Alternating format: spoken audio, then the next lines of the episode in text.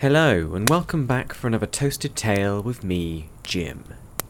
I'm really happy you decided to join me today around the fireside. If, like me, you enjoy hearing stories, then you've come to the right place. I think there are interesting stories to be found in every subject. They're just waiting to be researched, found, and shared. In this podcast, we're going to take a random subject and use it as a seed to do some research, and in that time, I'll do my best to find a story within that hopefully I and you can find enjoyable. So let's bring in the subject randomizer, spin the wheel, and find out what today's topic will be. Alright, so today it's landed on Contadora Island. Now, just for clarity, I am not an expert on Contadora Island, and I've never visited the place either. I'm just a guy who likes looking at random subjects, finding an interesting story, and learning a thing or two along the way. So, as not to keep you all waiting, I've already done the research for Contadora Island, and I'm really excited to share with you what I found. I think most of us in our time have at some point wanted to go to a tropical island to take a load off, while the sun can help us work on our tans. If you were making a choice from the thousands of such islands, then you couldn't go too far wrong by picking Contadora Island, off in the Gulf of Panama. Now, there would be a choice of countless stunning islands you could choose from within this gulf, but few come close to Contadora for its history and intriguing mystique. Being the 11th largest island contained in the Panama Gulf's Pearl Islands archipelago, it luckily has an airport, which thankfully would mean you wouldn't have to paddle the 50 odd miles from the coast of the mainland to the island. But what a paddle it would be! With turquoise and teal waters, you'd probably first find yourself on one of the 13 stunning white sand beaches. And whilst there, why not go around the island? As you take the 25 minute trip round the coast, then you'll be treated to a near perfect climate, providing a cornucopia of sights. From luxurious and expensive beach houses nestled in immaculately landscaped grounds, to crumbling and decaying building relics, slowly being choked out by the jungle vines. All these islands in the Gulf were originally lived on by indigenous peoples, until the Spanish explorers arrived in the Gulf in the early 16th century. It was in the year 1513 where these invaders made their home on the Contadora Isle and violently asserted their ownership of the piece of land over the natives. Their particular interest in these islands were the wealth of pearls that could be found near the shores. In order to complete this hard work, they imported African slaves throughout the 16th century as the work demands increased. The pearls from there would then either go across Central America, then by boat, on its long voyage back to mainland Spain, or across the east, to Manila or Nagasaki. The descendants of these cruel times were left there after the Spanish left, and were joined by Panamanians to live the quiet islander's life. Even around this time, the numbers of people living here were small. At around 200, the small amounts of people living there allowed for it to stay as a quiet, secluded home for many. In more recent times, however, perhaps one of the most striking things about those living on the island was that surrounding the comfortable locals were a spattering of millionaires seeking the serene and sparsely populated retreat. In the 1960s, a sprawling, elegant resort was constructed and became a prestigious haven for the rich, consisting of over 300 rooms and an elegant dining room where sumptuous meals and elaborate drinks were served. It was said the champagne flowed like a fountain. Numerous outbuildings were built to accommodate the richest of the rich and their diverse and extravagant pleasures. Fame really hit the island in 1979 when the Shah of Iran chose Contadora Island as his haven following his exile. This was after the Iranian Revolution of the same year, where the Pahlavi dynasty was overthrown and the country replaced the government of Shah Mohammad Reza Pahlavi with the Islamic Republic under the new rule of the victorious revolting factions. During his time here, he purchased multiple elaborate homes in the area, but interestingly, due to tax evasion issues, he then had to rent them out to tourists. But his arrival had a dramatic effect, and suddenly the resort on the island became the exclusive and expensive holiday destination for the rich and famous. Hollywood stars such as Sophia Loren, Christian Dior, Elizabeth Taylor, John Wayne, and the Kennedys each bought private getaways or resided in the now famous resort.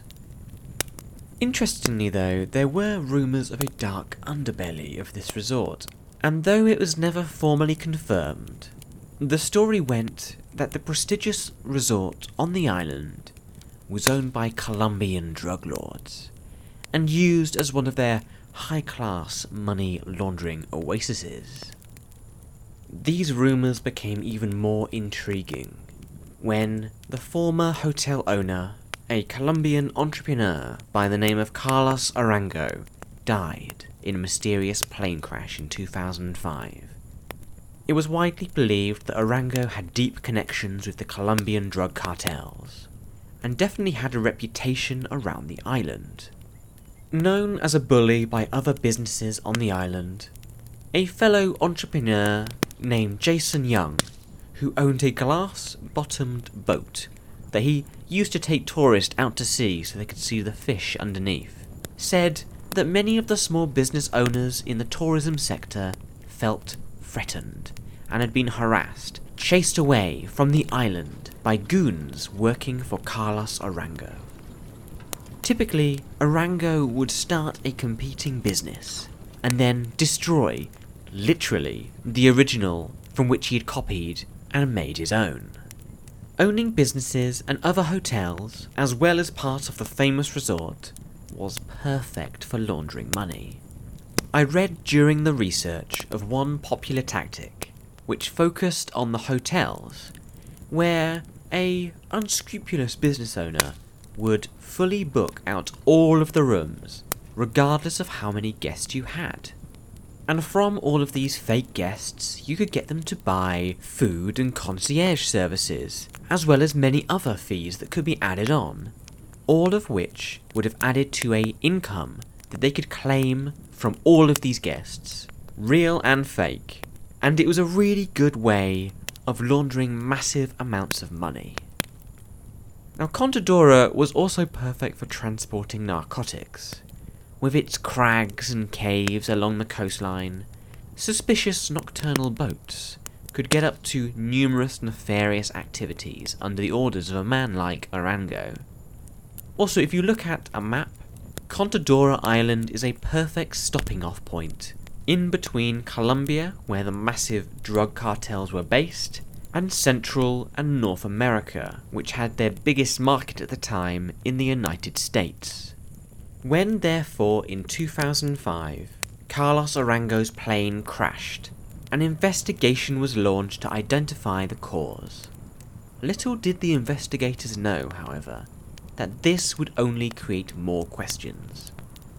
The pilots who were flying the plane were reported to have been experienced professionals.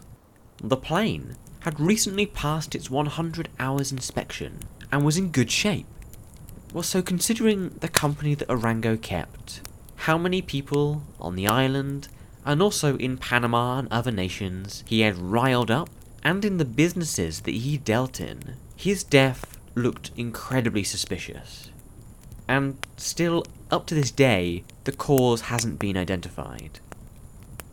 Now, following the death of its notorious owner, the resort racked up serious debts and quickly got into financial troubles.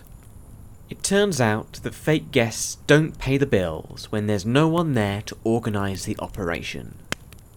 The resort was eventually abandoned, and the skeleton of it still remains on the beach of Contadora. Even though the Forgotten Beach Resort sits on some of the best real estate on the island, it was never sold or taken over by new management. I suppose it's wise to stay away from a drug cartel asset that may be under DEA investigation. As time went on, and after a little bit of time out of the spotlight, the island of Contadora moved into the public sphere after the reality show Survivor was filmed there. Suddenly, it was no longer reserved for the wealthy and prominent. Tourism has been welcomed back, and the eyes of speculating investors have once again moved towards this lovely destination. And several modest hotels and villas have been built. Restaurants serving international cuisine are available, and local shops have sprung up to cater to tourists. And if you do decide to make the trip, then boating, scuba diving, snorkeling, day tours, a sailing club, and whale and dolphin watching awaits all travellers.